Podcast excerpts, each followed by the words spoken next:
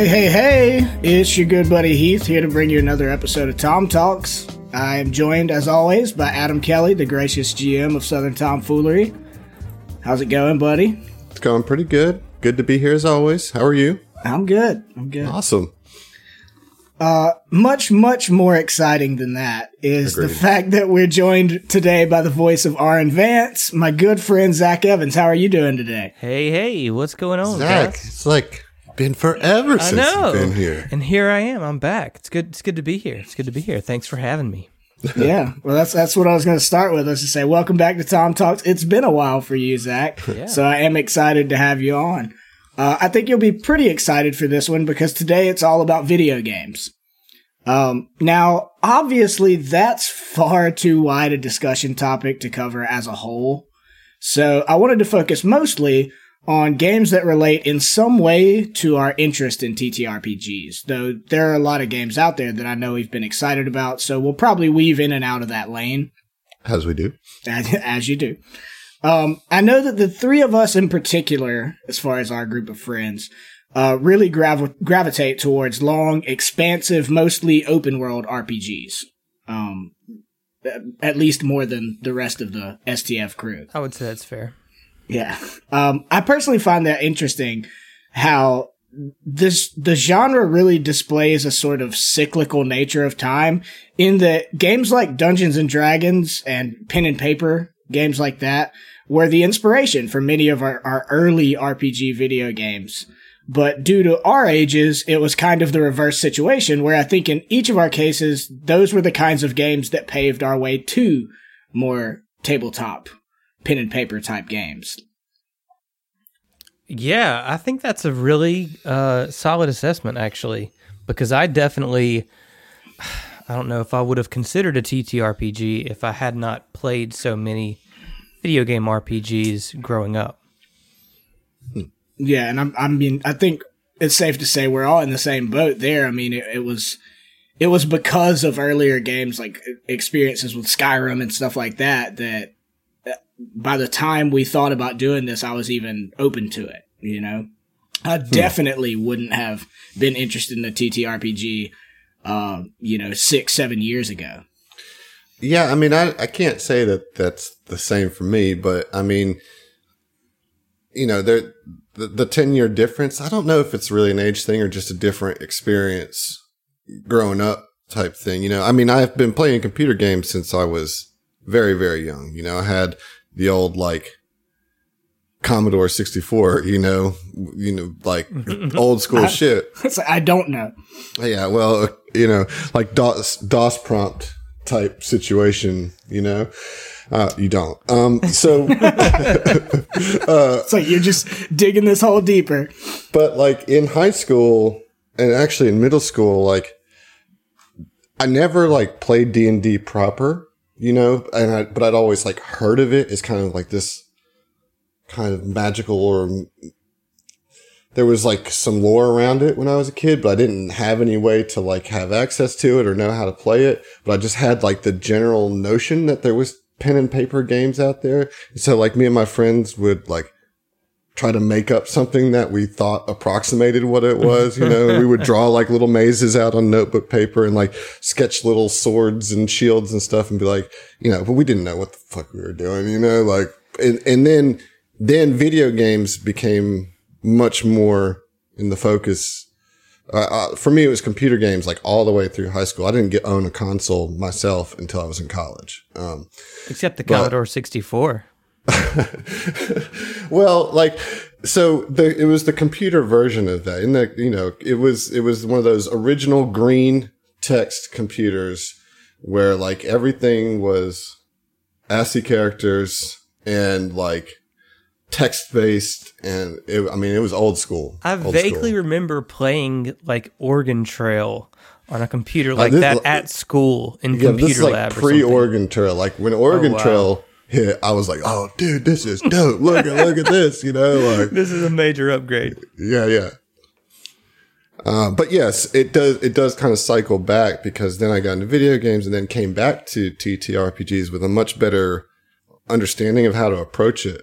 You know, Yeah, that's that's I think the important thing to note on this is that having played RPG video games allowed I think definitely me and Heath if not you as well to better wrap our heads around the idea of playing a pen and paper RPG. Yeah. And Yeah. so you know in that respect it's pretty important. Yeah, well, that's is. that's absolutely accurate. I know for me, and actually ties into. I, I wanted to ask you guys.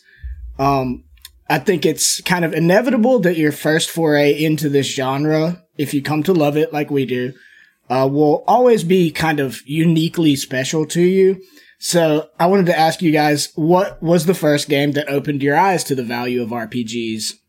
If the, I mean, I was assuming when I wrote it that that was a video game. I didn't know the long and fabled history that uh, Adam had.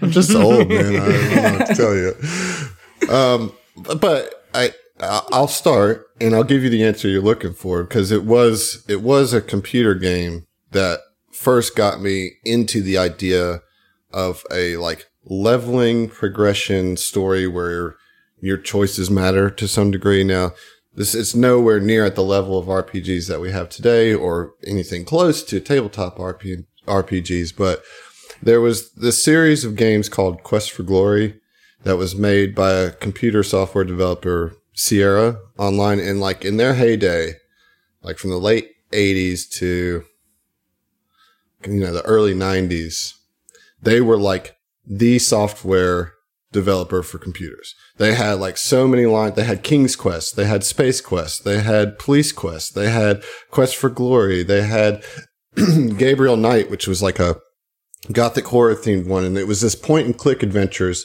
You know, you guys probably have heard of like Secret of Monkey Island, maybe. Yeah. You heard of that I, one? I, yeah, Okay. I, I'm familiar with that one. All right. So Lucasfilm Arts, who made that, uh, is like a direct result of Sierra's birth of that genre. Okay. And so like Sierra made the first point and click, like graphic adventures that at least like hits or whatever. And so they were staples for kind of anybody my age who was into adventure games.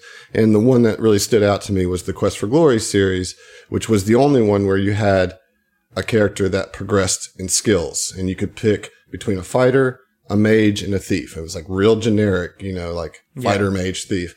And, but as if you played through the game, you had to solve the game's puzzles in different ways depending on which class you picked. You know, so every puzzle in the game had uh, three different solutions, you know, and it would all be like specific to what a magic user could do versus what a fighter or a thief could do. So that was like the first time I even like was aware of the concept of like classes and skills that, that boost up as you gain experience and do things. And, and f- from that point on, that's like what I wanted out of games. You know, that was always my favorite of those early Sierra games. So I was trying to rack my brain. Like I know I've played something back in the day uh, that was Sierra, and I remember. And this is not my answer to the question, but I just had to. It was like an epiphany.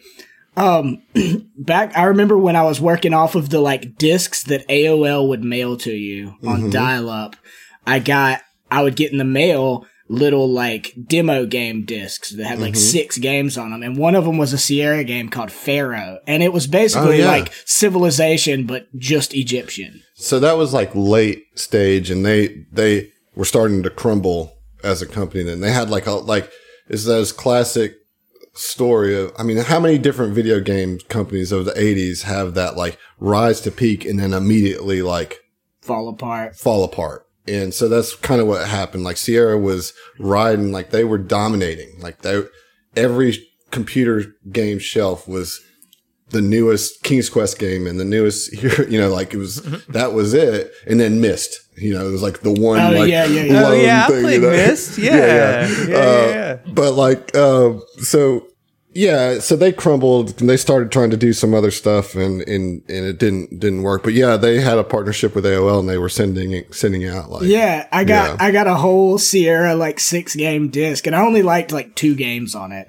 But I remember playing Pharaoh, and because it was a demo disc, I I had it was the first two levels, and it, it was kind of like Civ Civilization that it progresses in time and that to some degree is how you get to the next um like level or or, or, or zone or whatever. yeah. um based on if you've achieved certain you know progress points or whatever. But i got really good at it and i would get to the end of the second level and it'd be like oh you're done. That's all that's on the disc. And i never would buy the game or ask my parents to buy me the game. I just started over. Oh man. So Zach, what what about you? I mean, I think some of our you know relatively early experiences when we first started hanging out um kind of intermingle, but I'd be willing to bet that when me and you first started playing like KOTOR and WoW and stuff, that was not your first foray into the RPG realm. Uh, definitely not. I mean, I played Final Fantasy VII in 1997. That was, I think, my first like real RPG to like play. Um, I did play an earlier Final Fantasy at my cousin's house, like on his Sega or something like that, that I don't remember at all. But uh, the game that made me like f- aware of like classes and uh, fantasy races and different flavors and different roles for each class was EverQuest. EverQuest. EverQuest. I I, I got into dabbled in EverQuest. that, yeah. I mean, I was in sixth grade when EverQuest came out. So yeah, I, I completely missed the boat. I didn't become friends with Zach soon enough for EverQuest. yeah, and I only got turned on to it by an older friend who played it. Yeah, know? it must have been. I mean, Yeah, but I got the strategy guide and I read that thing like front to back. Like I would take it to class with me and just read and just study and like get all of this because the strategy guide for EverQuest had like long write ups for each flavor of class and the lore of each class and each race. And I just like remember poring over that thing. And that is where I became aware of, of an RPG in in those terms. So way back in the day in sixth grade. Of course, I've played many, many uh, way back in those EverQuest. in the. EverQuest days, man. Not like what 99, 98, something like that. Hmm. Yeah. I could not tell is you. he, this is why I was a little little nervous to do this Tom Talks because I just knew I just knew that the the age discrepancy would n- never be more apparent in this because like video games are so much more immediate, right? Like Well, they in music, progress so much faster. yeah, like we have tons of musical overlap because music's a little bit more persistent, you know, mm-hmm. and, and we, we have similar tastes as far as that. But like games, like once games have evolved to the next stage, like most most of the time, the older ones are gone and forgotten quickly. You know, like you know, we have our personal memories with them, but that's all they are. It's you know what I'm saying? Well, that's that's why there's such a clamor for like those games from your nostalgic past to get remade in, Mm-hmm. in good ways. And we're going to get to remakes later on, but it is interesting because it's like technology progresses so fast with video games that yeah, stuff gets left by the wayside that was like your life for a year, you know. Mm-hmm. I think Diablo 2 probably came out somewhere around there. Um, yeah, the first Diablo was pretty instrumental for me. Too. See, I didn't really play the first Diablo, but I played the second one. You know, that's when I started. second one's the best one. I, I like, agree completely. Better yeah, than yeah. three, in my opinion. Yeah, I mean, three's fun, hack and slash, but two just felt like I don't know. It still was real dark, you know. Mm-hmm. Like, and I mean, like, not that three isn't, but it's almost become like cartoony dark, Yeah, you know. right. And the second one, I don't know if it was that the graphics were like just bad enough that things were un- you couldn't really tell what was going on, but Right. you knew it was some blob of some awful, Yeah. you know, like Just some gore in the corner there. yeah, yeah, yeah, Yeah. I don't know. It was yeah. Diablo two was was really fun. I, really enjoyed that one. And I mean, that is an RPG. It is You know, that that also counts. And it has classes as well, Mm-hmm. I think. So, yeah. So, What about um, you, Heath? Yeah, so I I came to the RPG table I feel like a little later than you guys did. When I was like young young. I'd say yes. when I was really young, I kind of just played like I live with my grandparents or my dad like off and on and um I'd just play whatever they'd get for me. So like a lot of my really early video game stuff was playing like Tekken and like NASCAR games with my dad and stuff. So like I didn't really get into the the RPG thing proper until I remember I've got a couple. Uh, definitely when I started hanging out with Zach, I got into some RPGs. But I remember our, our friend Corey Waltman, who I don't know if he's ever actually even listened to the podcast. I need to hit him up. But um, I remember I would go stay the night at his house all the time in like seventh and eighth and ninth grade, and he had. Uh, I remember when he bought the Elder Scrolls Oblivion, and he was he was the friend. I don't know if other people have this friend, but I did, who like, he would buy games so his friends would come over and play them and he wouldn't play it. He'd just watch you play it. So like, I would go stay the night at his house for like two, three nights in a row and just play Oblivion. And Oblivion was like the game, like, that You know- really did it. Yeah, Oblivion. I've heard so much about. I've never played Oblivion. Um, I, I still love Oblivion. It's pretty dated now. I- It Yeah, is, well, but I still love it. I played the first Elder Scrolls. Jesus Christ. I'm Two really hundred showing years your old. age here, man. Yeah. Uh, well, I'm just hey, we're talking about Yeah, it. It's no, fine. yeah. You know, like uh, I'm I'm with it. I'm okay with it. But yeah, I played the first one, um, and I wasn't ready for it. I, I'm gonna go ahead and tell you, like when I played it, and like it was pretty buggy too. you know, Oh, like well, if you can imagine. new? yeah, yeah.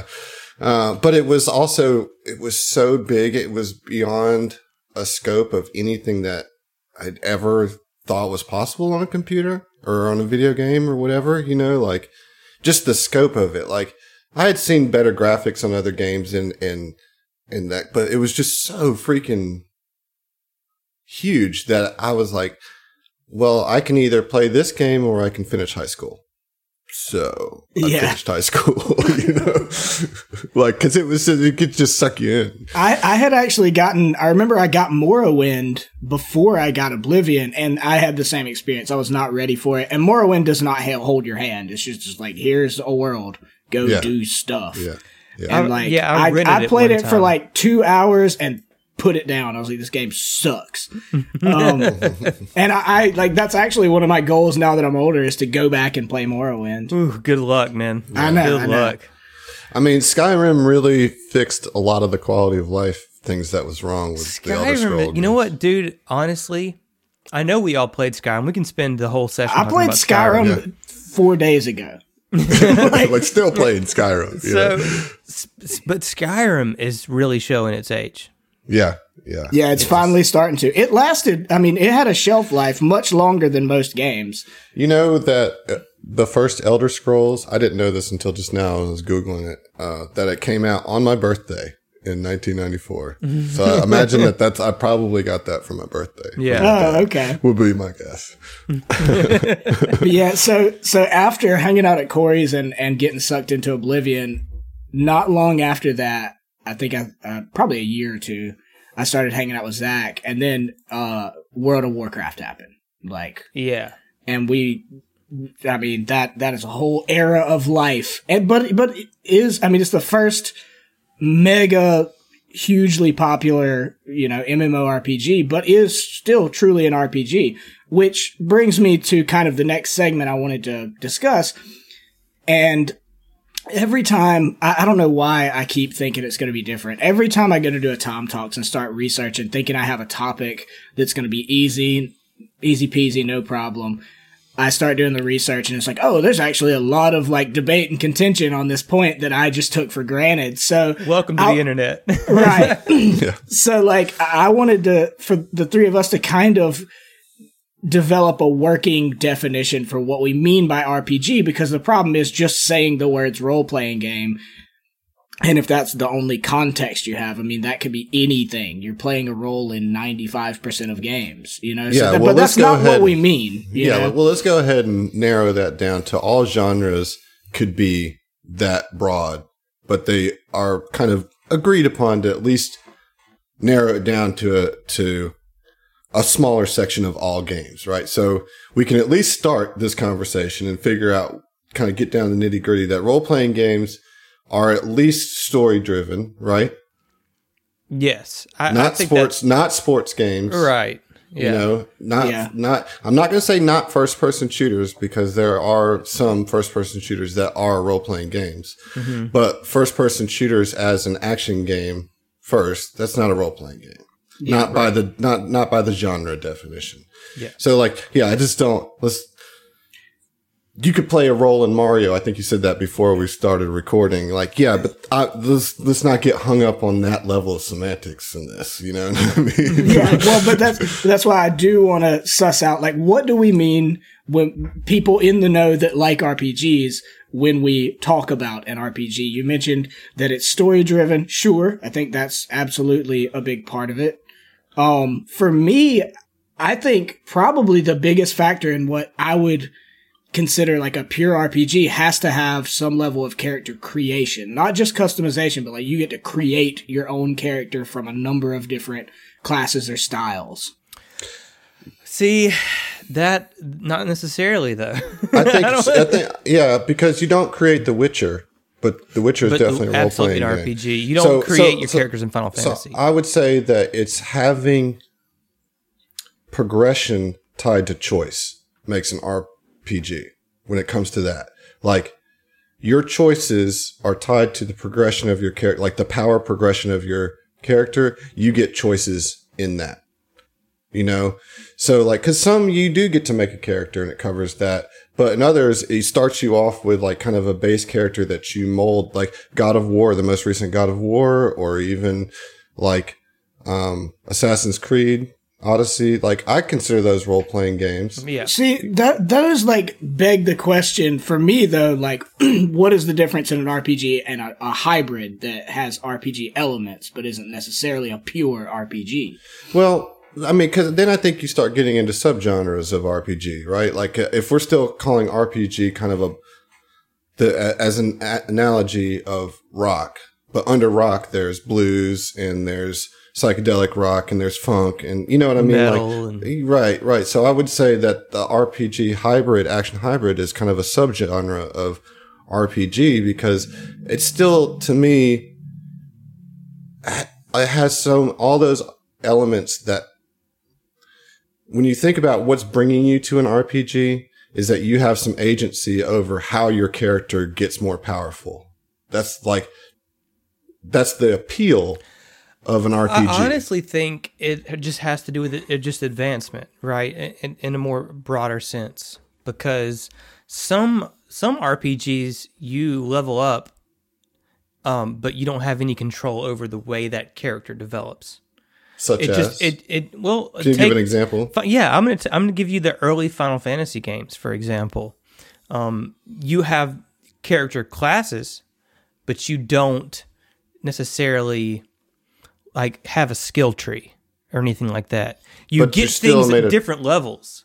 You still made a choice of of what what your progression was going to be, right? Even if it's just the one at the initial thing, it's like goes back to what I was saying with Quest for Glory. When you pick a fighter for that, the fighter has one thing that it does that it gets better at, you know, or you know, like same thing with Final Fantasy that, and, and even Zelda to that degree, right? Another well, classic, yeah. Well, what I'm saying is, I think it's just progression. period. You know what I mean? It's just progression. Period. But like, terms of wh- how, then how sense. does that not apply to something like Mario? Where as you get into higher levels, you get more abilities. Like you know, Well, you those are just temporarily Mario. temporary and- power ups that are available in the level.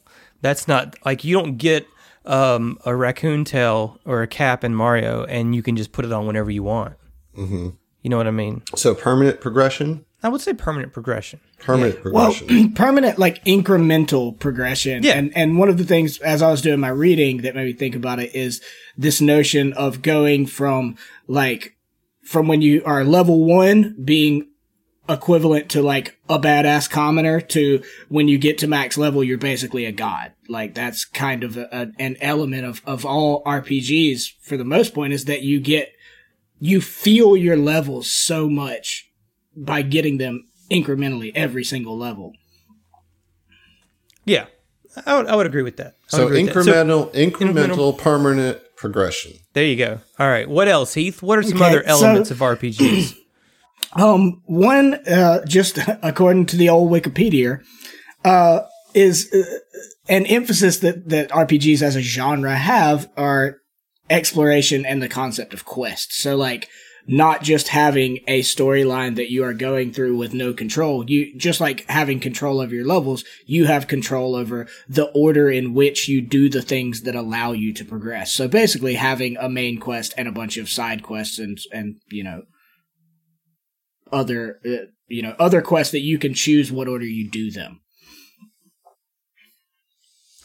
I would say mostly. I, I mean, I don't. I, again, we're going to get way too buried in semantics on this, but okay, we'll go with that. Not all have like um, branching narratives, but I think they definitely have a quest-based system. Like, start the quest starts small and gradually become more and more grandiose. Right? Yeah, and maybe to what you're saying, Heath, that there's an element of being able to explore the space of the game, Yeah. as opposed to being like on a side scroller where there's not you can't get off the level, so to speak. You know what I mean? Yeah, I mean, And- e- exploration in general is is a big thing that is constantly mm-hmm. brought up with RPGs. The You know, fact I- that you can explore the world as part of the game, even if you're not doing a quest. Well, and it's almost part of the challenge of the game because I think back to Zelda, you know, one of the original RPGs where you don't know, you don't even have a quest really. You just start and you have to, you have to explore to find out what to do. You know, like I'm talking about the original Zelda here, and in like up through to like Zelda four before they started even trying to give you some hints. And I mean, I'm even playing Breath in the Wild now, and it's there's not a lot of guidance. The it, it encourages you to just walk around and find shit till you mm-hmm. find it. You know what I Yeah. mean? And like I think that of course there's a quest kind of layered in there, but it's so vague, you know, that that's that's if there's a spectrum of it, I guess, the Zelda Zelda's like fully in the like, here's the world, good luck kind of finding it. As to something a little bit more streamlined like God of War, where it's like, yeah, you can explore around the edges, but you pretty much always know where you're supposed to be going next in that mm-hmm. game. Yeah. All right. Next element. do, do you have anything else? Because that's kind of the the big ones. Are exploration and quests get lumped together, having a, you know a, a defined set of quests or quest path, as well as separate from that, being able to explore a world more um, openly. That's not to say necessarily that an RPG has to be open world, right? Like Right. it can have zones that have limitations that you can explore. Um, like uh, that that would be the case with Zelda. Like it's not just a, a world that you just go anywhere right out the I gate. mean, it kind it kind of is. I mean, the problem is is that you very quickly get to a part where you're incapable of surviving because the monsters are too strong, or you don't have like a particular like defense that you need. But like, there's nothing stopping you from going into a place. You know, there's no like hard like invisible video game wall saying you can't go here until you're leveled up. What it is is you just start getting encounters that you can't beat. You know. Yeah. Which I was gonna bring up loot, but I, I think that loot ties Well, into that's progression. No, that's right? that. No, it's separate, and that was my next point. Was it seems at least incredibly common that there will be a loot system, um, not only for like consumables and things like that, but especially in most of our more modern RPGs, like you have different slots for each like piece of armor and stuff like that. And that's one way in which like uh, Assassin's Creed has been RPGified in the last few years. Is they used to just you had a full set of armor, and they added more RPG elements to where okay now you can constantly be collecting loot, kind of like a looter shooter, but you're also because you have five different like armor slots, you can interweave those however you want. So does does an RPG is it required to have a loot system akin to that? I would say most do. I would, but you can also tie it into progression, in in a way. I think, you know, I think it's hard to do the type of story of an RPG without having loot. You know what I mean? Like I think it's so baked into the that type of you know, adventuring, you want to find stuff. That's the whole point of being on an adventure to yeah, some I mean, degree. You because, know, like and that's because they stem from tabletop RPGs. Right, yeah, exactly. Yeah. So like that that has been so baked into the like skeleton and the the core of building an RPG game that I don't think anybody's ever even considered not having some form of loot in the game. You know, Yeah. Well, and to to Zach's point, like that, I can see how you would uh, lump that in with progression, but it's like two sides of the same coin. Like Yeah. in in many RPGs, your progression is two different elements: how you uh, choose to get better loot, and and what you choose. Even that has a lot of choice usually. Like what weapons you use are choices that you have. What kind of armor, light, heavy. that's why I think choice is somewhat important in in as a, as a part of a RPG. Like as part of the, I was saying at the beginning that the. F- There, I do think that choice is a huge element to RPGs. yeah. you know it's like role playing game like the, it's it's trying to get you invested and having some agency over the character that you're playing you know Yeah. So, but, but to what degree of choice do you have to have? Like, what separates?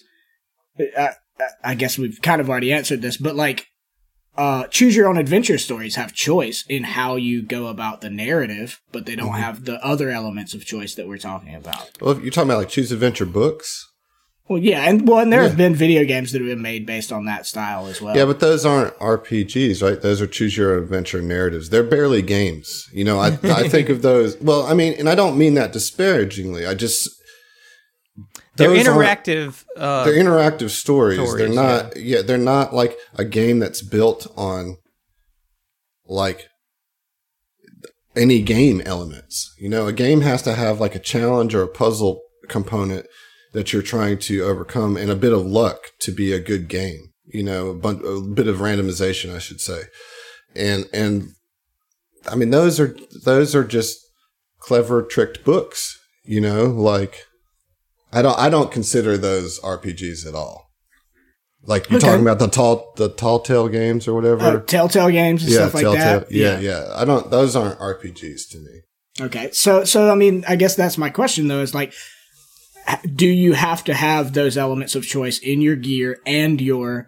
Um, I don't think your has to- leveling. No, I don't think it has to be. I don't think it's as specific as that. I just think that RPGs can be characterized by having choice at some point along the way about how your character interacts with the world instead of kind of playing it as an observer as far as who your character is and what's happening to them and you're just playing the mechanics of it like you're there's going to be inhabiting the character. you're inhabiting the yeah. character in a role playing game. Yeah. And that you're making some choice along the way that's yours to make for that character. And it's going to be at least a little different than somebody else's choice.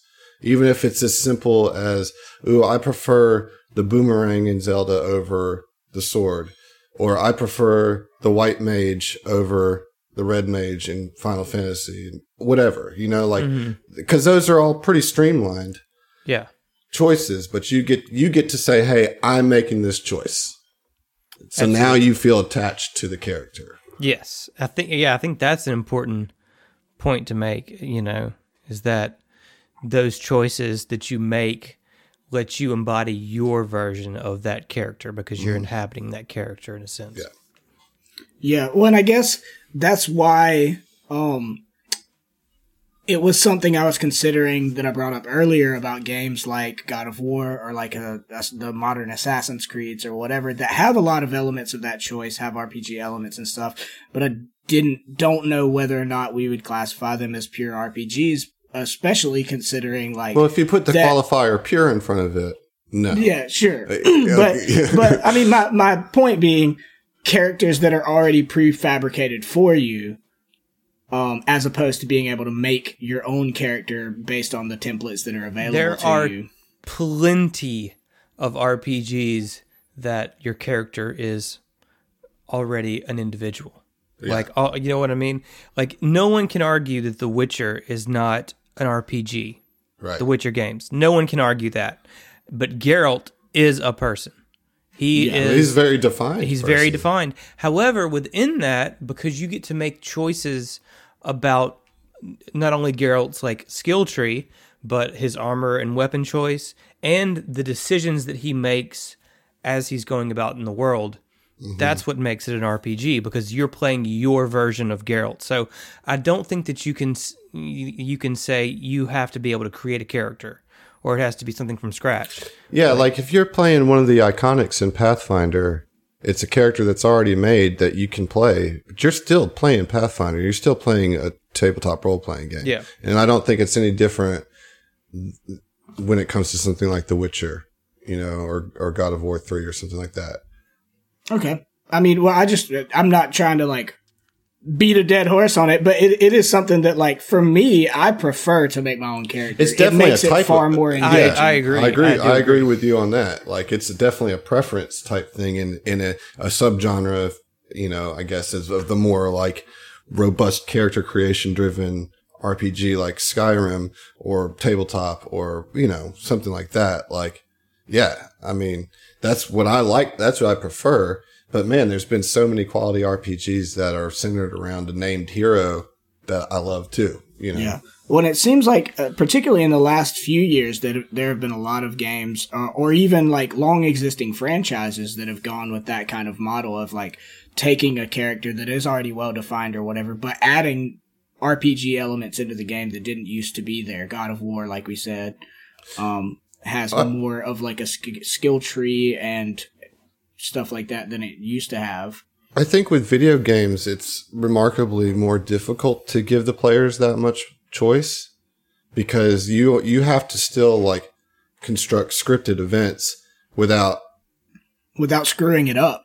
yeah, and so if you give character players too much control of their characters in a video game, then there's a real potential of them trying to do something that you haven't written for, as opposed to a tabletop role playing game where you have a lot more ability to improvise and use your imagination to sort out what's going to happen. So like, I think as it went from tabletop to digitals, you know, representations of what all these game designers were doing when they were kids, it's like they tried to do as much of that as they can, but you know, you got to give credit to best, best, I can never say their name. Bethesda? Bethesda. Bethesda, thank you. Um, and Blizzard, uh, for, for their ability to create a engine that can handle such a wide range of character choices. Cause that can't be easy to do in a, it, within the confines of a digital medium, you know?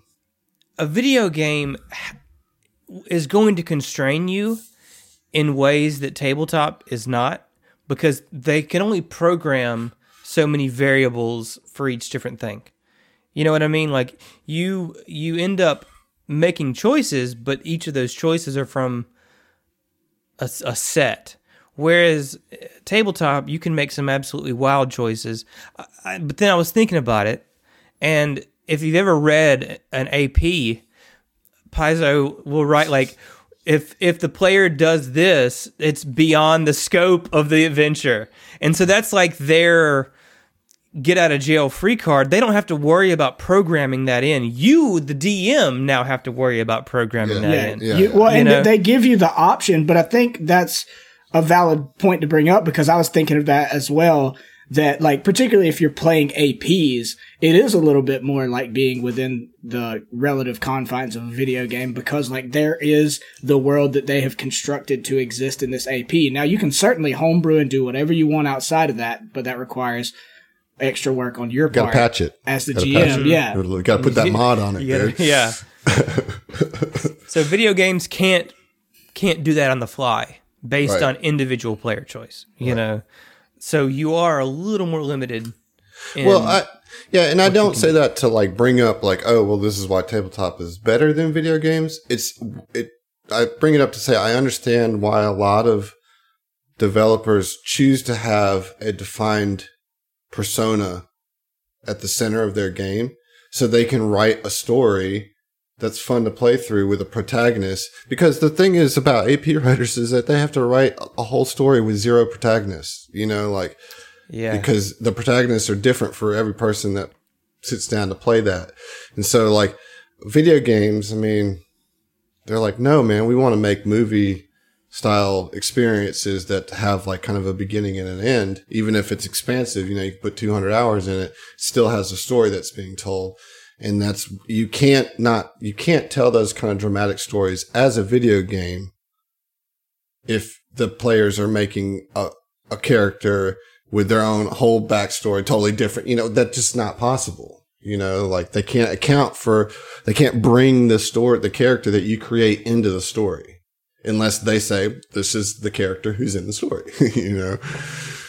Right. Yeah. Well, and I think, uh, you know, a lot of AAA games lately have had that situation and have done really well. And I'm glad that games like that exist. The Witcher 3, which I'm, I just a couple weeks ago beat the main story. I've still got one more DLC. Uh, but that game's fantastic and I wouldn't disparage it at all just because it has Geralt as opposed to somebody that I created.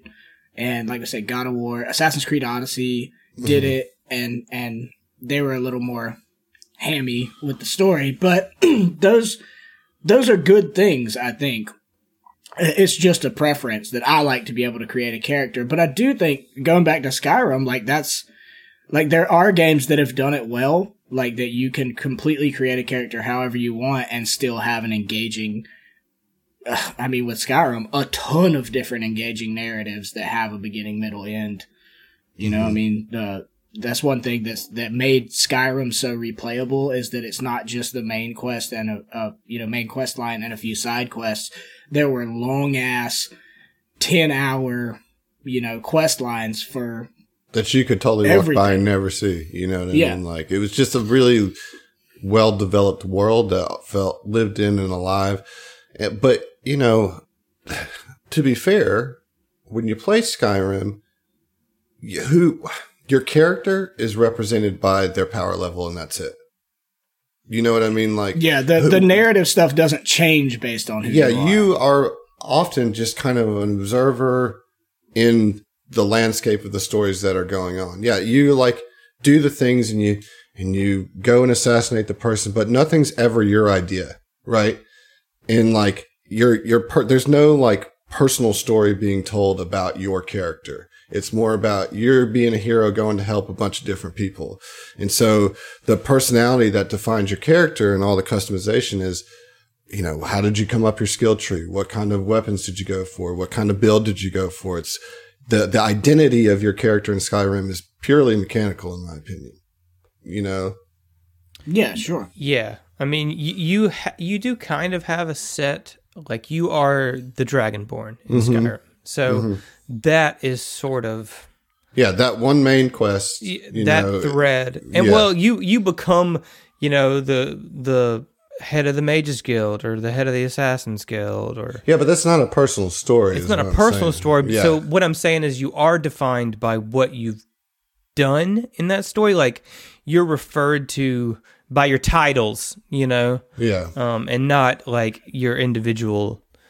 Um, there's name. there's not a lot of personality involved with it. Right. There there is a, uh, an acknowledgement of accomplishment yeah. through something like Witcher. Less so with Assassin's Creed because I'd say Assassin's Creed. I mean, it does have a good story, but there's a lot of it that's kind of just filler, fun, you know, action gameplay or whatever. But like trying to think of another like last of us tells a really personal story and i'm not saying that that's an rpg i don't think that that is. I feel like that that's an adventure game you know a horror survival adventure mm-hmm. game. I don't i don't classify that as rpg but because i can't think of another better example that's what i'm talking about is that with that story you're getting a very personal story about the character that you're playing because well, there's there's tons of them that are that way man. I yeah. mean, I'm trying to still think about have RPG. elements.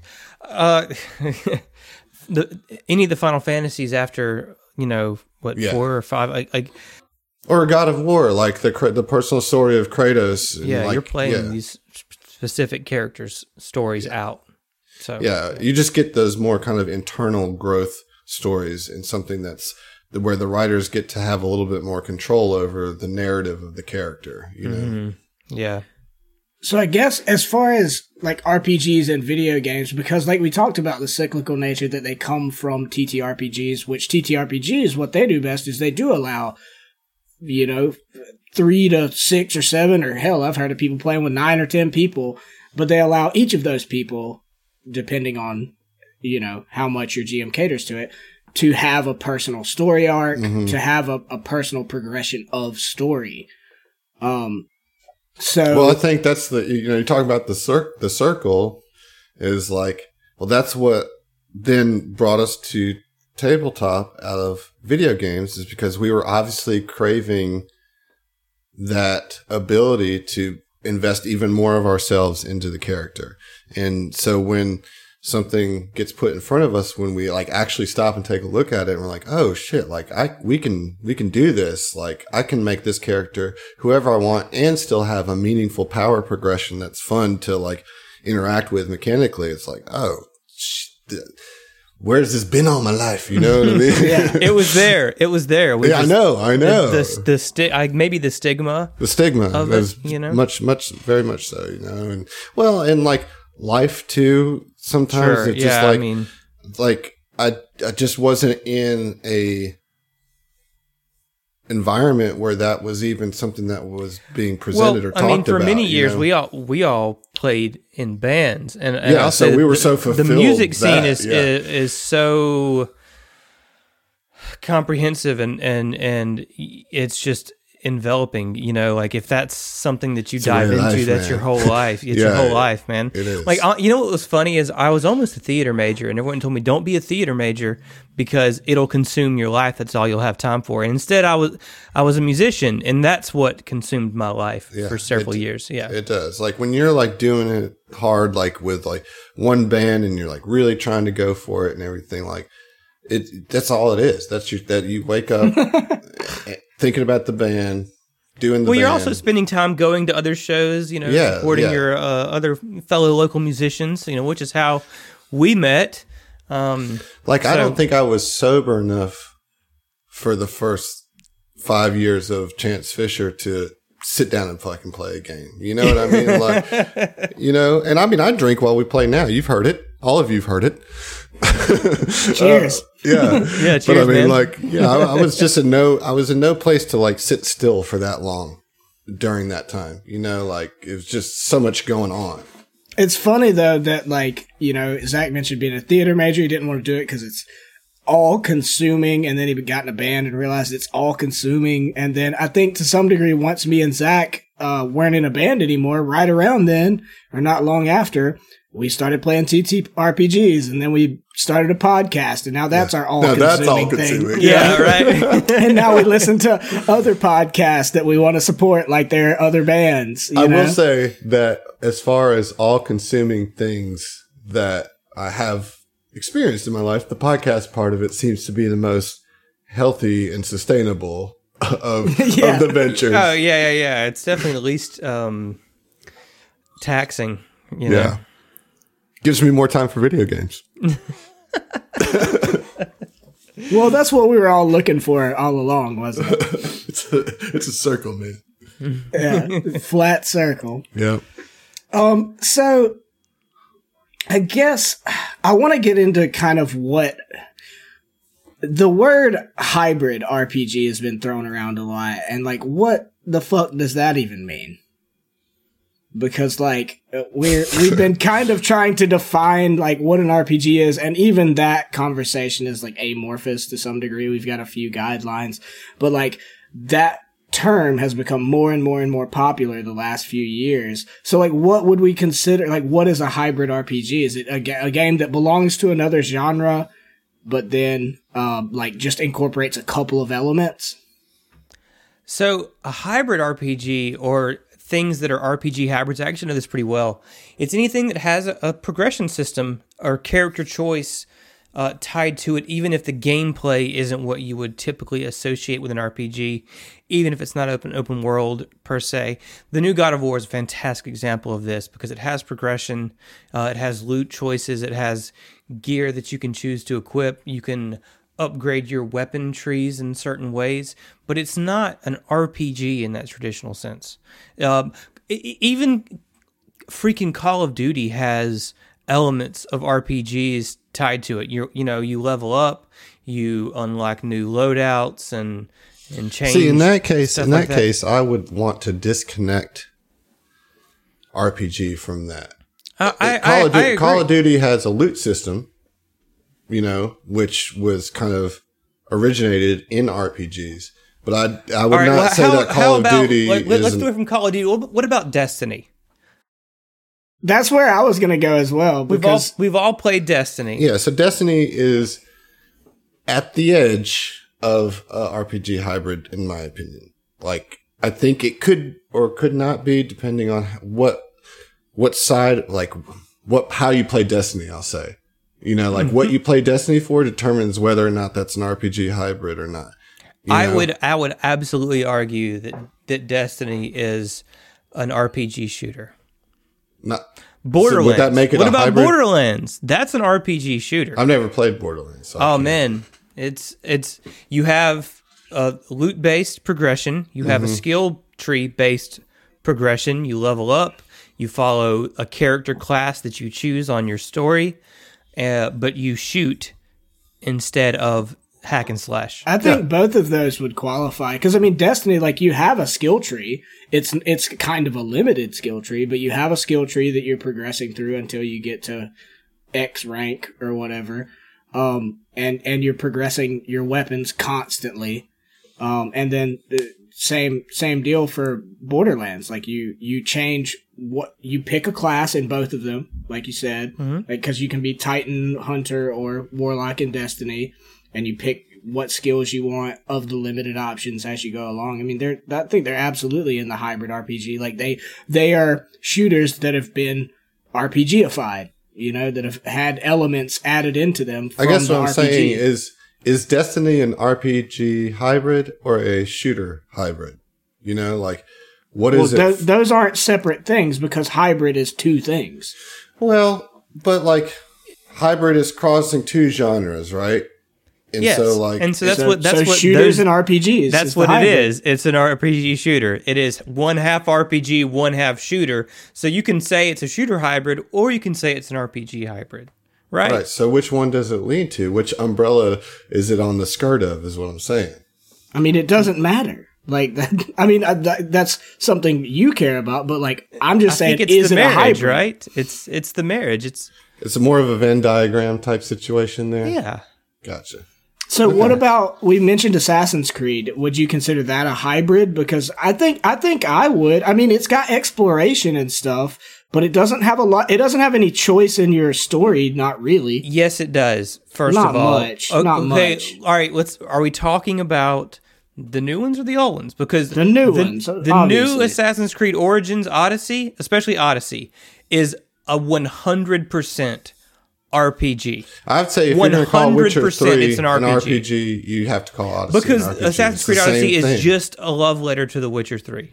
Yep. Is what it is. You're abs- You have absolutely. It's a. There's a branching narrative. You have individual choice in every cutscene. You in multiple cutscenes.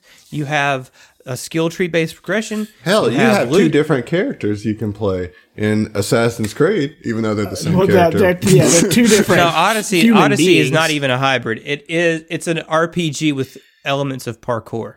See what what hangs what hangs me up on that though is that yes you you technically have choice in your narrative, but there's only like four times in the entire game where that choice affects anything at all. Well, that that's on the developers for not having. You know. yeah, so but I'm saying if it's only four times out of the two hundred thousand goddamn choices you can make that it has any effect whatsoever.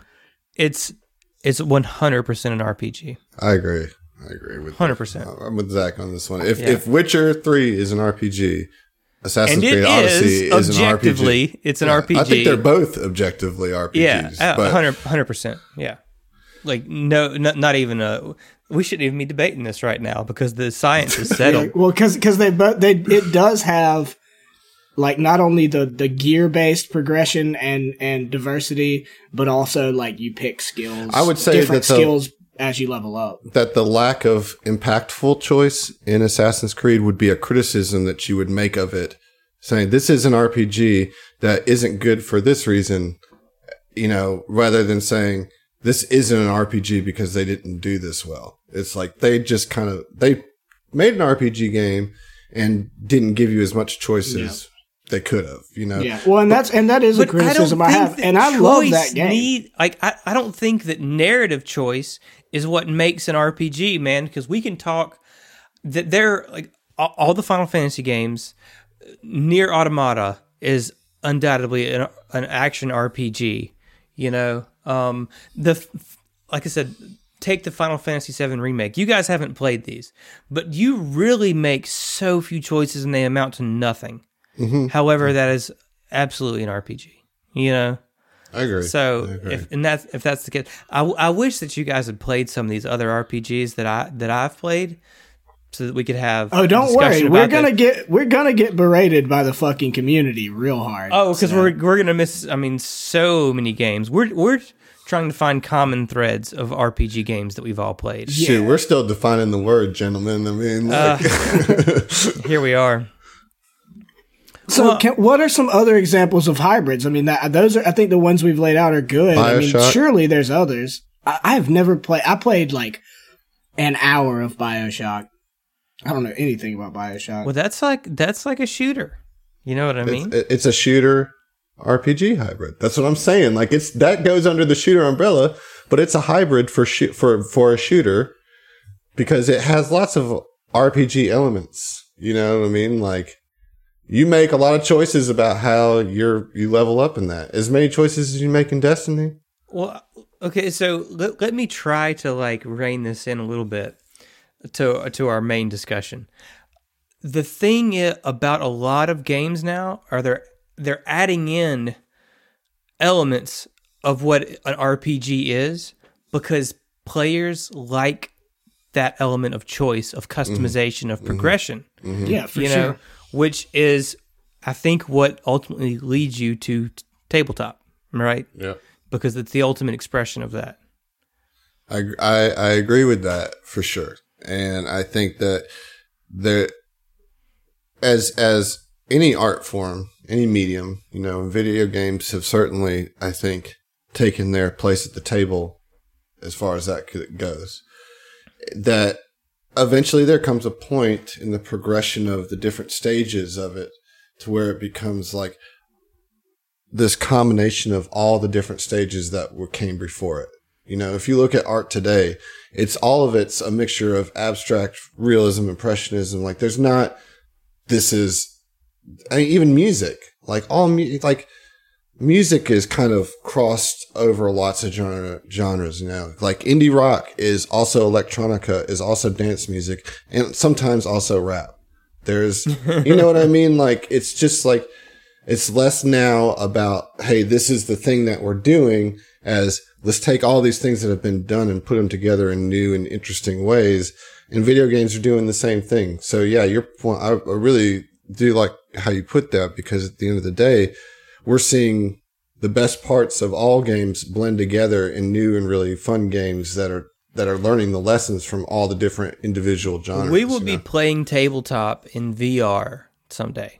That is a thing that will absolutely happen. You will you will plug in your your VR headset and think of like a dreams style mm-hmm. DM creates a world the characters inhabit that. I'm telling you like eventually that'll be and then it's going to get way out of hand at that But it's point. just gonna turn gonna- into fucking LARP. Like, God yeah. damn it. uh, yeah, it eventually will be. Absolutely. Yeah. Guys, there's a movie I need you guys to watch called Mazes and Monsters, and it talks about the dangers of getting too absorbed in tabletop role playing games. It's got Tom Hanks in it. And and at, at the end of it, I'm gonna go ahead and spoil it for you guys. At the end of it, he's like on a bridge about to jump off because he thinks he's his character from the game. And his friends come up to him. And this is a pretty young Tom Hanks, as you can I imagine. I don't even want to entertain like this yeah, it's like conversation one of those any satanic further. panic uh, No, it was. reactionary It absolutely yeah, yeah. came it out was of ba- that. it was based on a book that was a direct result of that. You know, I just I just want you to picture Tom Hanks. You know that Tom Hanks like kind of like ugly cry that he does a lot in a lot of his movies. You know, like th- I'm thinking about Big or something like that, where he's just Oh like, yeah. "How did I even get here?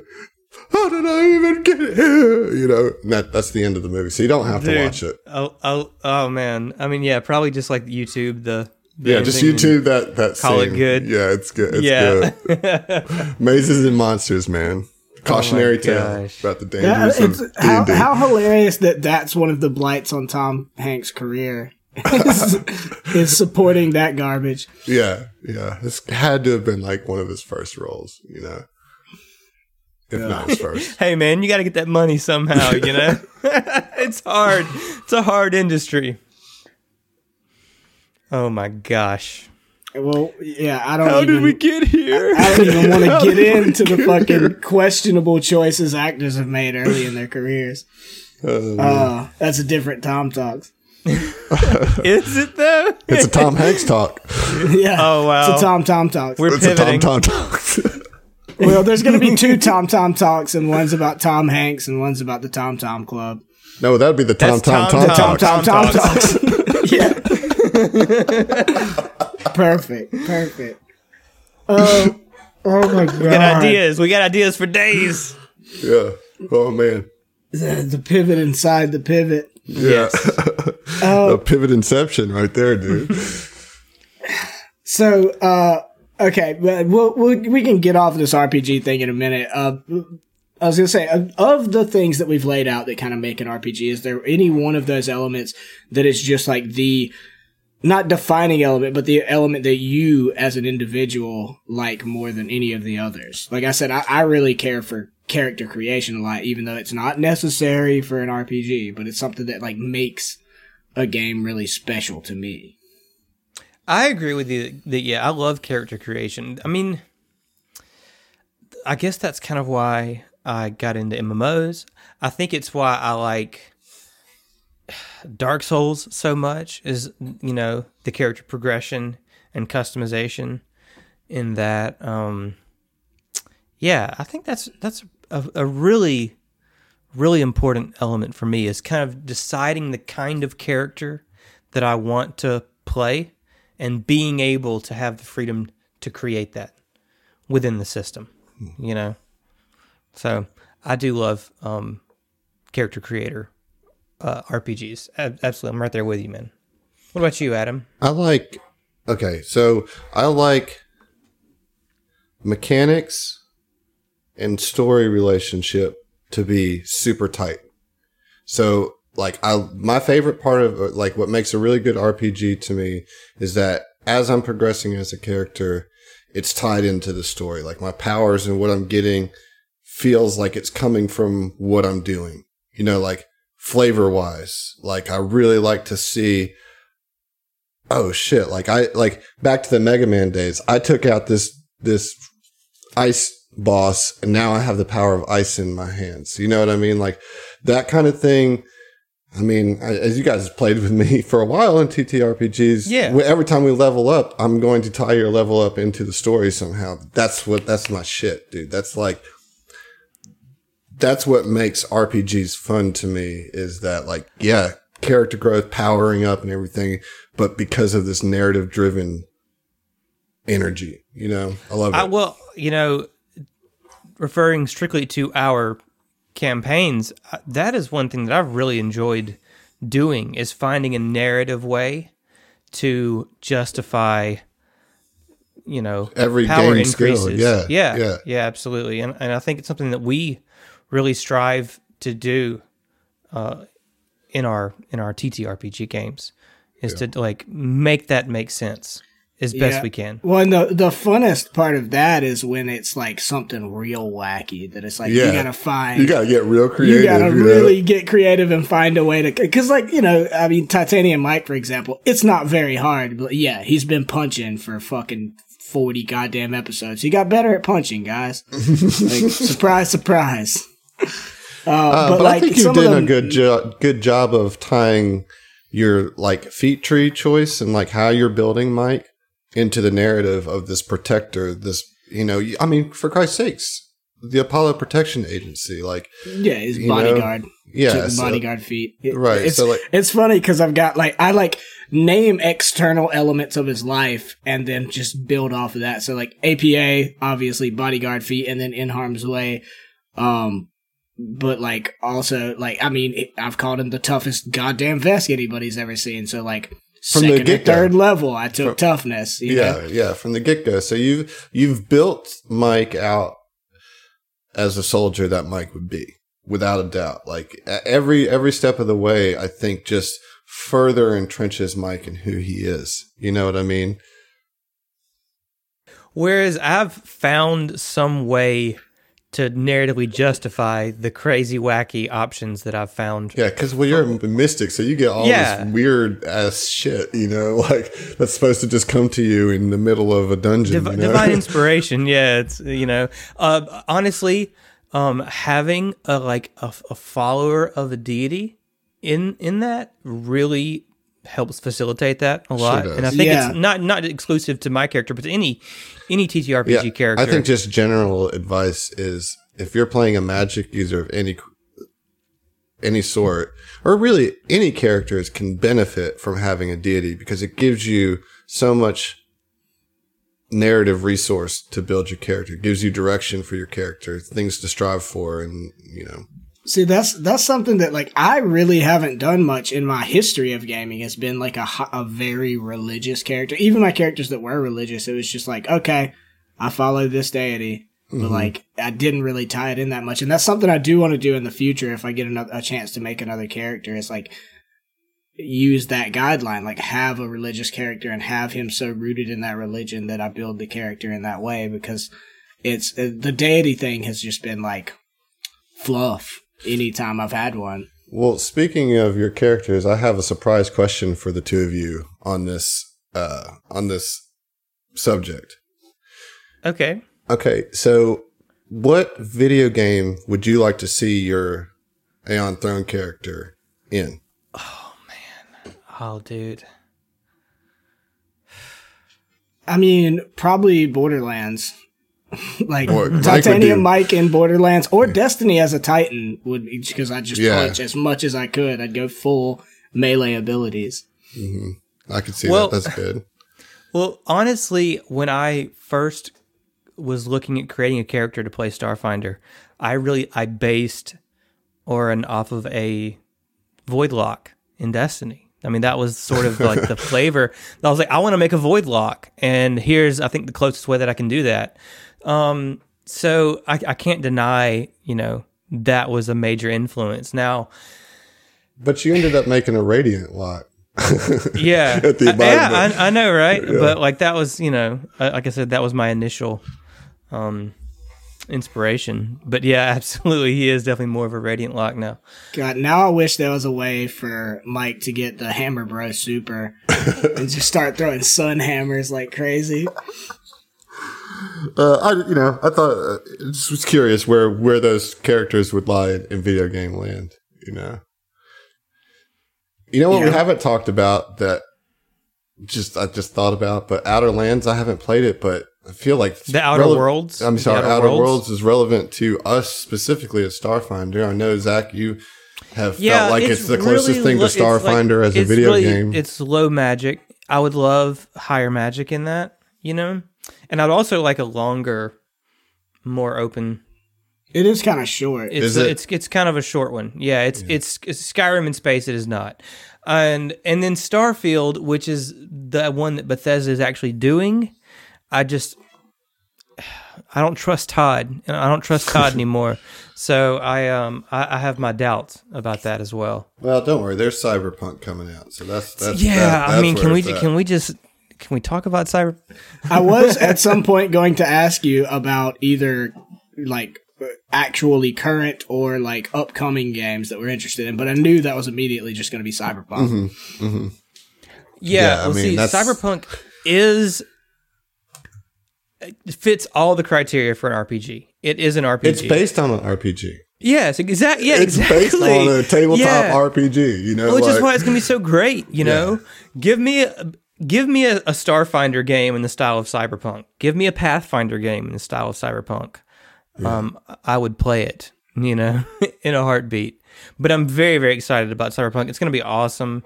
It's. It, I think everybody listening to this already knows this. They're already. If you're not hyped for it, you should be. It's gonna be dope. You know. We'll be discussing it on air before episodes. I guarantee it. Yeah, for Yeah. sure. Yeah. Yeah. I mean, I'm excited it. about it, but but, you know, it's it's harder to like deeply discuss a game that's not out than one that you've actually at least gotten to play for a couple yeah, hours. but there's going to be a. lo- I I think that you know Adam has mentioned this several times that Signal of Screams has a little bit of cyberpunk flavor to it. You know, and It'll be a good um, timing for that. Yeah. It'll be- Yeah, and we're getting into that. So I am really excited. I I've never played the Cyberpunk tabletop. Me either. You know, I'm I'm aware of it. I'm aware of what some of these the different classes and things are, but I have never actually sat down and looked at the the core rule book or anything of the sort. So hmm. it'll be my first foray into the genre. Yeah, I mean, I'm excited. I mean, is it? I don't know a ton about it other than what I've seen from like E3 last year or whatever. Was it E3? What whatever the one that Keanu came out and fucking Yeah, that was E3 did the last year. "You're breathtaking." Your best. Oh, what a what a meme, man! What a fantastic meme. So Yeah. wholesome, such a wholesome meme. Keanu, He's such a good dude to be like such a fucking action star. To, to Like, play in the real characters life. that he plays. Yeah. Yeah, yeah, no, yeah, no, not to play the to that he does all of that shit. Like he does all the gun fu shit like in real life. Like he does. Oh yeah, all that he's like he's he's very skilled with with all the weapons that he uses, and he's uh, like an amazing person apparently too. So he's got it all. yeah. That Keanu. So we're pivoting to the Keanu Reeves fan club podcast.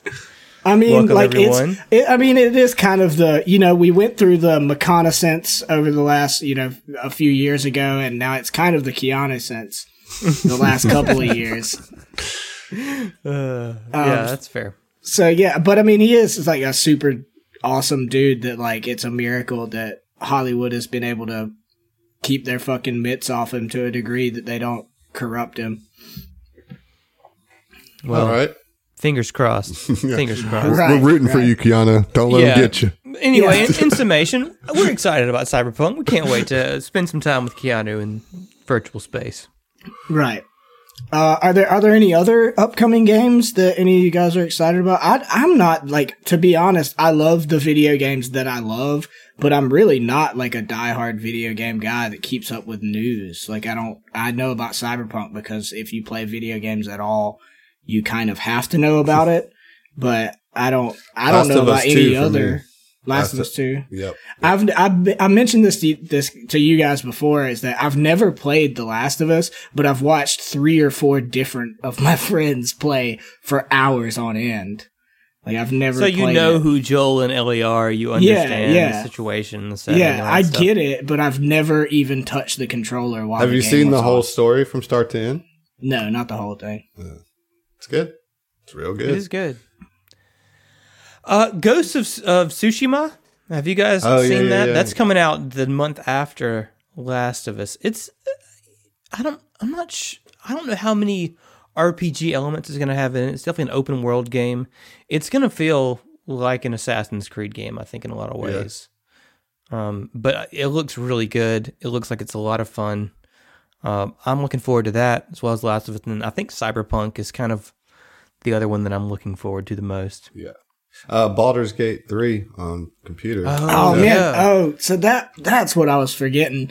We're talking about RPGs and how they relate to TTRPGs, and me and Adam haven't even talked about that. We've been playing uh, Divinity. Divinity, Original Sin 2, That's which like is the just best representation of tabletop role playing game on a video game. That's the best is- one. It really Like, is a the perfect marriage of the two. And like Yeah. it's funny because uh, Adam and I both have played that game solo because we were so excited about it. And neither of us really care for playing it solo, but playing it together and getting to like strategize and you know, if we're playing together, we each get to control two characters. Mm-hmm. Um and and kind of determine what what they do and and how we want to do our takes on those characters but it's so much more fun being able to strategize with you just in the in the combat if nothing else yeah. like yeah. you really it has super tactical but fun. Like it's like really fun graphics and animations and stuff, but it's turn based, so you have some time to think about what you're doing. It feels like you're playing tabletop because you got these dailies and stuff that you can do, and it, I don't know, it's super awesome.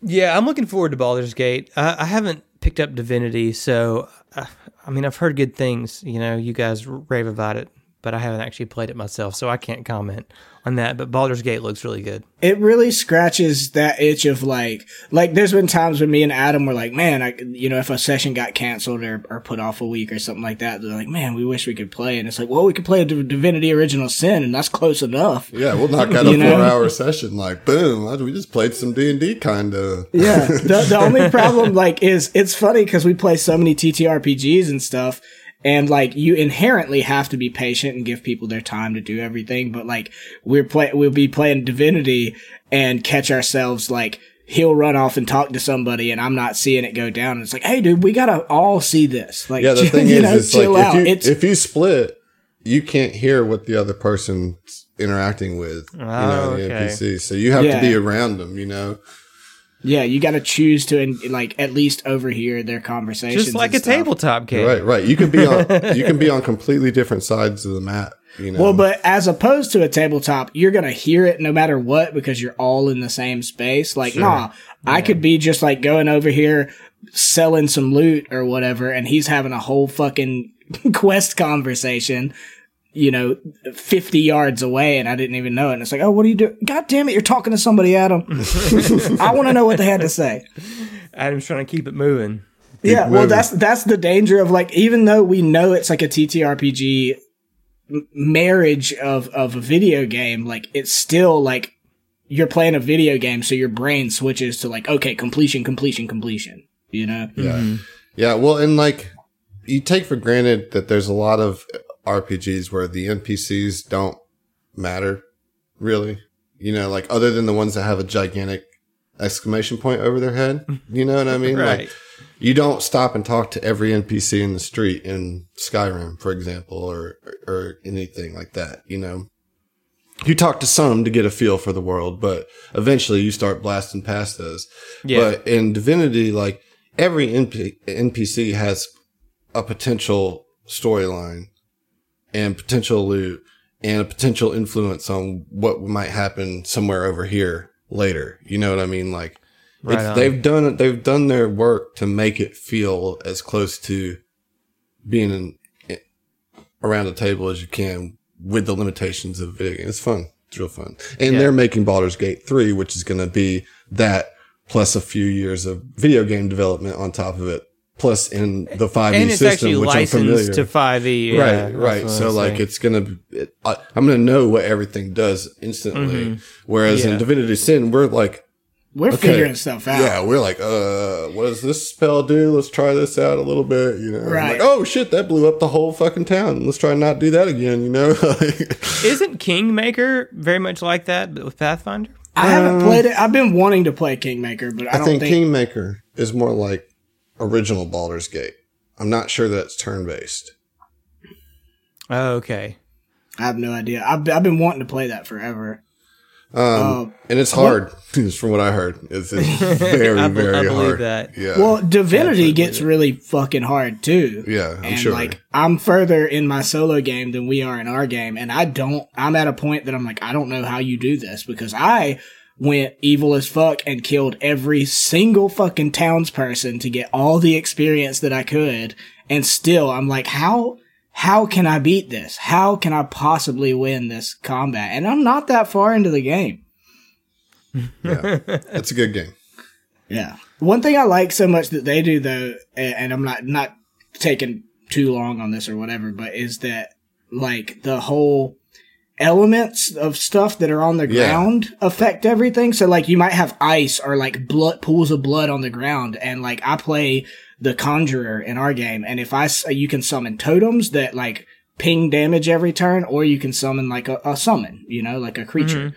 And yeah. if you summon them in blood, in the blood pools, they get different bonuses than they do if you summon them in the ice or in fire like yeah. in there. Uh, okay, they all that stuff is very and different cool. abilities and stuff too. Like and like everything, like all the magic is tied to a particular damage type. So like there's geomancer magic and there's pyromancer magic and aerotheurge and like you know like and so there's a whole spell book for each element you know and then you there are ways to like mix those things and they interact with each other like all the status effects on the battlefield like matter if it's wet you don't want to be around somebody throwing some lightning damage because you're going to get screwed. because it'll know? it'll hit everybody in the party Yeah. if the the rain is wide enough. You know? yeah. Yeah, that's that's an element I don't see a ton. I'm sure other d- games have done it, but like I haven't played many games that have that, and I just think it's such a fun little wrinkle of like adding into the strategy without it just being more moves that you have to make. Yeah, it's not just an add-on. It's part of the the technique of the combat. Like you Mm-hmm. you need to learn how to use status effects to be good at the combat. You know, I don't see that so much in tabletop. I I, I would kind of like to see more. I think it. it's all about it in 2E. I think Oh, 2E sure. is that's the name of the game. You know, Mm-hmm. is is status effects. And But, I was going to say that 2E comboing feels things like cast a water spell to make a creature wet, and then cast a lightning spell afterward to do double. I damage. mean, it's not quite as simple as all that, but I really do think that there is like combo strategies in 2E, the way that the feats interact and the different skills interact, and like the way one person can set up another person to have a more meaningful impact with their turn. You know what I mean? Like, But that's the sort of thing that I, am saying that I want to see. Like it, it just bugs me that I can't cast grease on a person and then cast overheat the next turn and it do more damage set 'em on because they're fire. greased up. You know, I want to do that kind of stuff. right. Okay, well I've I've only got a couple more like little questions for you, and we can get out of here. Okay. Um, do you have like a sleeper RPG or like a, a an RPG that maybe was underrated? At, at any point, it could be an old one or whatever that, that you thought didn't get enough love that was really good. I mean, I I'm not cool enough to know the indie games like that. You know, Well, yeah, like the, that- all the ones see, I can think of thing. got like tons of recognition in their day. I think there's some that have gotten forgotten, but like it's they're also not really relevant today either. You know, like Ultima was a huge Ultima Online was like a huge deal because it was a massive world before World of Warcraft, but it just wasn't the same kind of level that World of Warcraft was at. But like Ultima Online was like one of the first like living worlds, you know, to the point to where the guy who created Ultima, like those games, he had a character in the world that you could like come up to. And he had like built himself some armor that made him pretty invincible, you know, because he's the damn programmer of the game. But literally there was a plot to assassinate. He was the king in this world, the creator of the game. He was like, he kind of the king and every now and then he would come into the game during special events and he would do things and, and the world would change or whatever. There was a whole deal where basically that king got assassinated. He, his character got killed by somebody who figured out how to work around his like god armor that he put on and killed the king of Ultima. And that like became the lore of, of the game going on. And then shortly after Oh, World yeah. of Warcraft came out and like, that and that was that. that, yeah. Yeah, and I, I was going to talk about WoW at one point, but it's too late now. Uh, just suffice to say, like WoW was huge in my like getting to TTRPGs. Like I played WoW for years, and like Never played. I was an altaholic super bad because I loved creating new characters and trying new fighting styles and stuff, and never getting to fucking even halfway to max rank. You know. Yeah. Yeah, I, I, I didn't, uh, I, that missed me for sure. Not me, unfortunately. I, I you lost had a lot you of had some good times. I did. I had some great times. I, I, I've had some uh, really enjoyable uh, times. I, I I probably wouldn't pick it up again now. Well, it's kind of the thing that I, at least I know me and you, our experience has always been like when we had three, four, five friends that were all playing for a new expansion or something, we'd all get together for like a couple of months and fucking jam out on it. And then as soon as one or two people fell off, it fell apart for everybody. Absolutely. Yeah. Because, I mean, it's that's a hard with any game, to play though. by yourself, you know? I don't think it's nearly as fun, but I don't think there's a lot of games that aren't nearly as fun without friends to play with. You know, so um, which is uh, partially the best part of, of playing tabletop with you guys is Well, that's also is- a good thing about RPGs, like particularly big open world single player RPGs, is that you can play them alone. And ha- you, I mean, you don't have the option to play with another person in games Sure. like Skyrim and stuff like that, but they're still incredibly fulfilling time sinks. You know, I mean, none of us like put down Skyrim because we couldn't chat with our buddy about playing Skyrim. They have they have a mod now for uh, Skyrim. Skyrim Together, I think is what it's called, and you can play with up to like seven people. That's once. just crazy. Whoa. yeah. I think it's pretty buggy, blown. but, it, but that still, sounds that sounds super. Like I mean, you guys just go in and wreck a whole town for no reason. Yeah, you know? yeah, you do. Like you, you definitely do. I saw a guy on YouTube who had seven people, and they decided to do the Assassins, uh, the Dark Brotherhood quest, and so the main guy he walks in to the, you know the kid, uh, what's his name, Aventus Aretino in Skyrim, Yeah, right? that's You go there, summoning the Dark Brotherhood. Yeah, yeah, yeah. the guy goes in, and then one of his friends runs in and just suplexes the kid. he just boom, lays him out on the floor, and he's like, "Okay, great. What are we gonna do now?" Uh, Wow. So yeah, you can definitely derail your That, friends. yeah, that just sounds experience. like the only appeal is the chaos of it. you know? Oh yeah, of Yeah. course, Yeah, yeah. of course. That's all anybody Jesus. plays Skyrim for now. Is the chaos. Mm-hmm. Uh, But yeah, absolutely, man. Uh, it's it's a thing now. Okay, so I know you, Zach, have have you beat the Final Fantasy VII remake? I have, I have, I have Yeah. finished it. But I mean, was- first of all, how how did you enjoy it? Was it everything it lived up to be, or was supposed to live up to? so it's contentious among the community. I personally loved it. It's not necessarily a, a, a complete remake not a of the original game. yeah. It's it's it's a it's a tower esque turn of the tower, if you will. Turn of the wheel. Yeah. That uh, we get that. I don't think everybody else is. Well, Gonna I That's don't- fine. I don't wanna spoil good. it. I don't wanna spoil it. Yeah. It, was, uh, I think, purposely encoded there a little bit. okay. Yeah. I will say, Well, uh, if you don't get that joke, go read seven fucking books real yeah, quick. and then Yeah. you'll totally Well, get it. Yeah. And your nipples will Yeah. get hard and hurt as you read them. Uh, again, not everybody's gonna get that one and think you're just a weirdo. but the, but those who those who were there, they Oh. get it. Yeah. Okay, so that said, I mean, I never played the first Final Fa- Fantasy VII. My entry into Final Fantasy was eight, which is itself a contentious, like, is it a good game or a bad game? Um, I loved it, but it's cursed. I swear to God, I am cursed with that game. I've been trying to beat it since I was 12 fucking years old, and I have, th- I think four different times now gotten halfway through it, and either my third disc would fuck up, or the time that I, like, downloaded it, there was a corruption halfway through it. I've never beaten the game, and I've played it five, six times. At this point, I would say just get on YouTube and just you know watch watch the last few Nah, I'm. I'm gonna beat it one day. One they do I'm have a gonna beat it. remaster out now with like oh, slightly better graphics. You know, Yeah, I mean, not that great. Uh, I would I would love to see like a, a good modern graphics version of that. But that ties into my next question: Are there any other RPGs or just video games in general that you would like to see a a good remake or reimagining of? oh, that's a good question.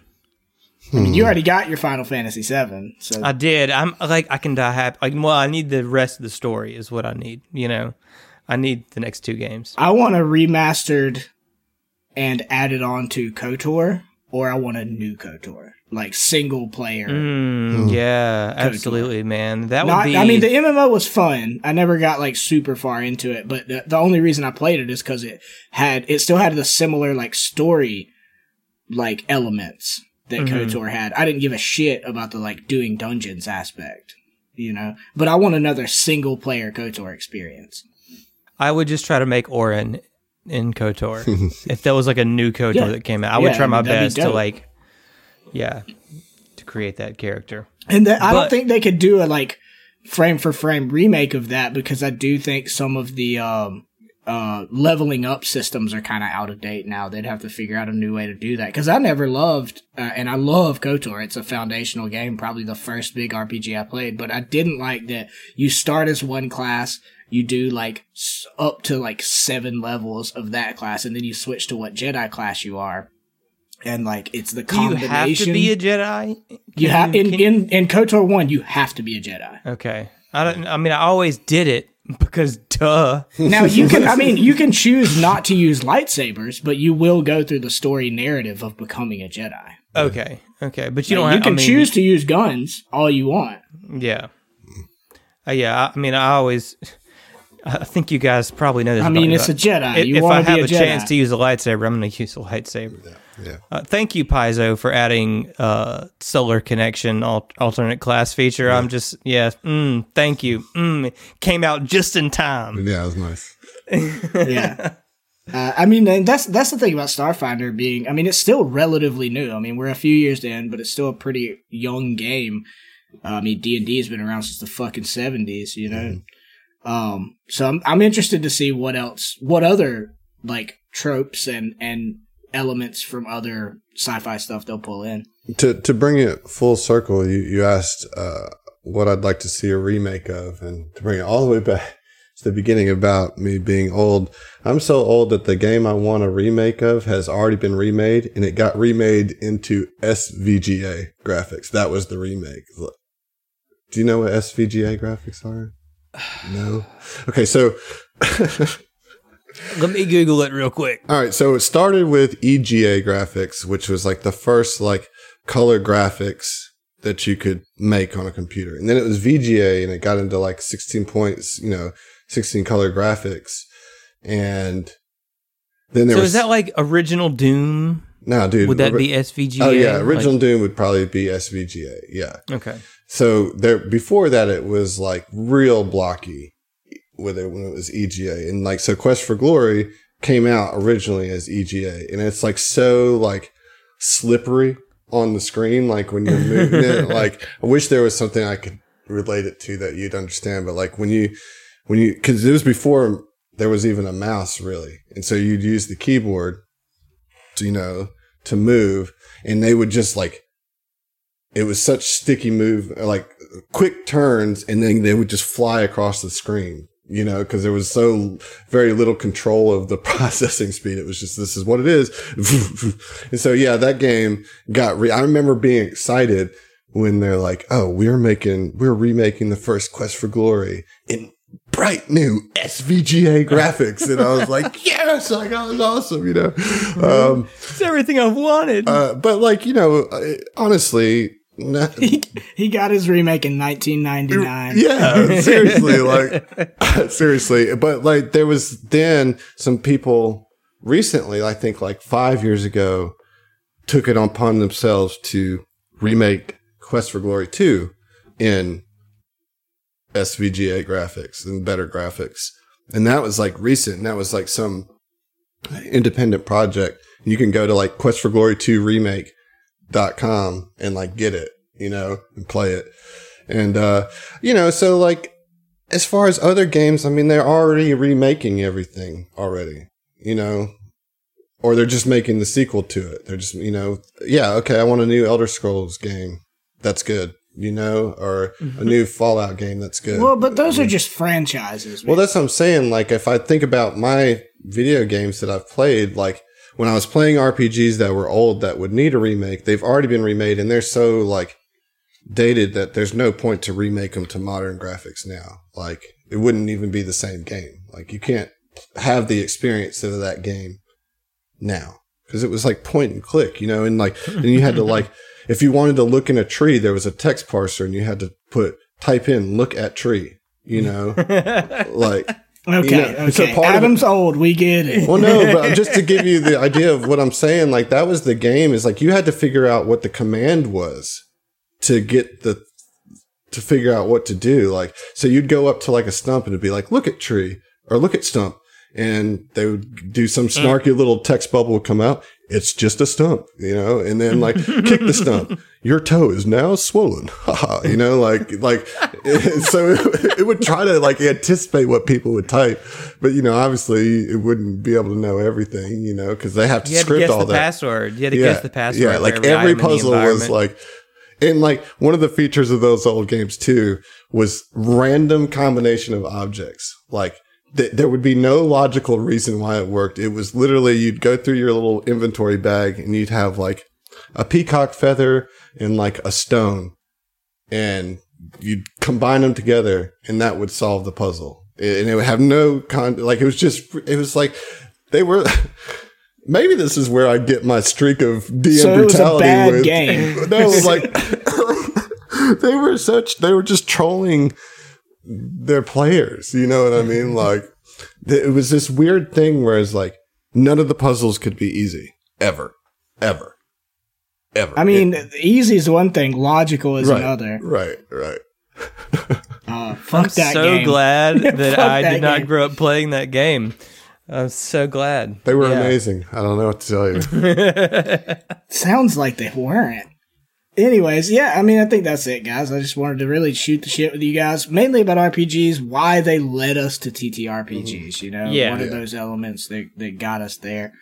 Um, so, I appreciate both of you guys being on. Uh, you, is there anything special we need to let the listeners know at all? Yeah, Adam? we can. There's a couple. There's a couple things. Um, first of all, there's no listener questions this Tom Talks. That's because we in, we intend to take mostly listener questions for our book three wrap up, where we get the whole group together. So that way, you guys can get all your questions out about book three when we have our big wrap up.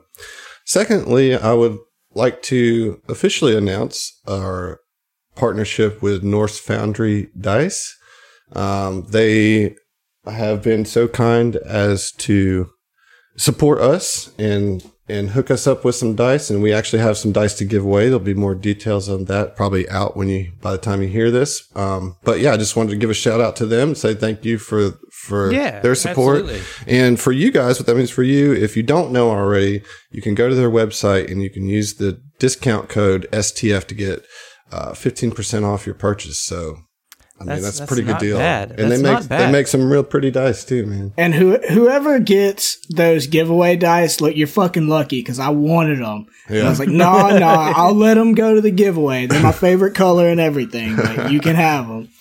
They're nice. They're nice. Um, and then yeah, that's uh, that's all I got. So I- Is, this going to be out by the time we do our our live stream?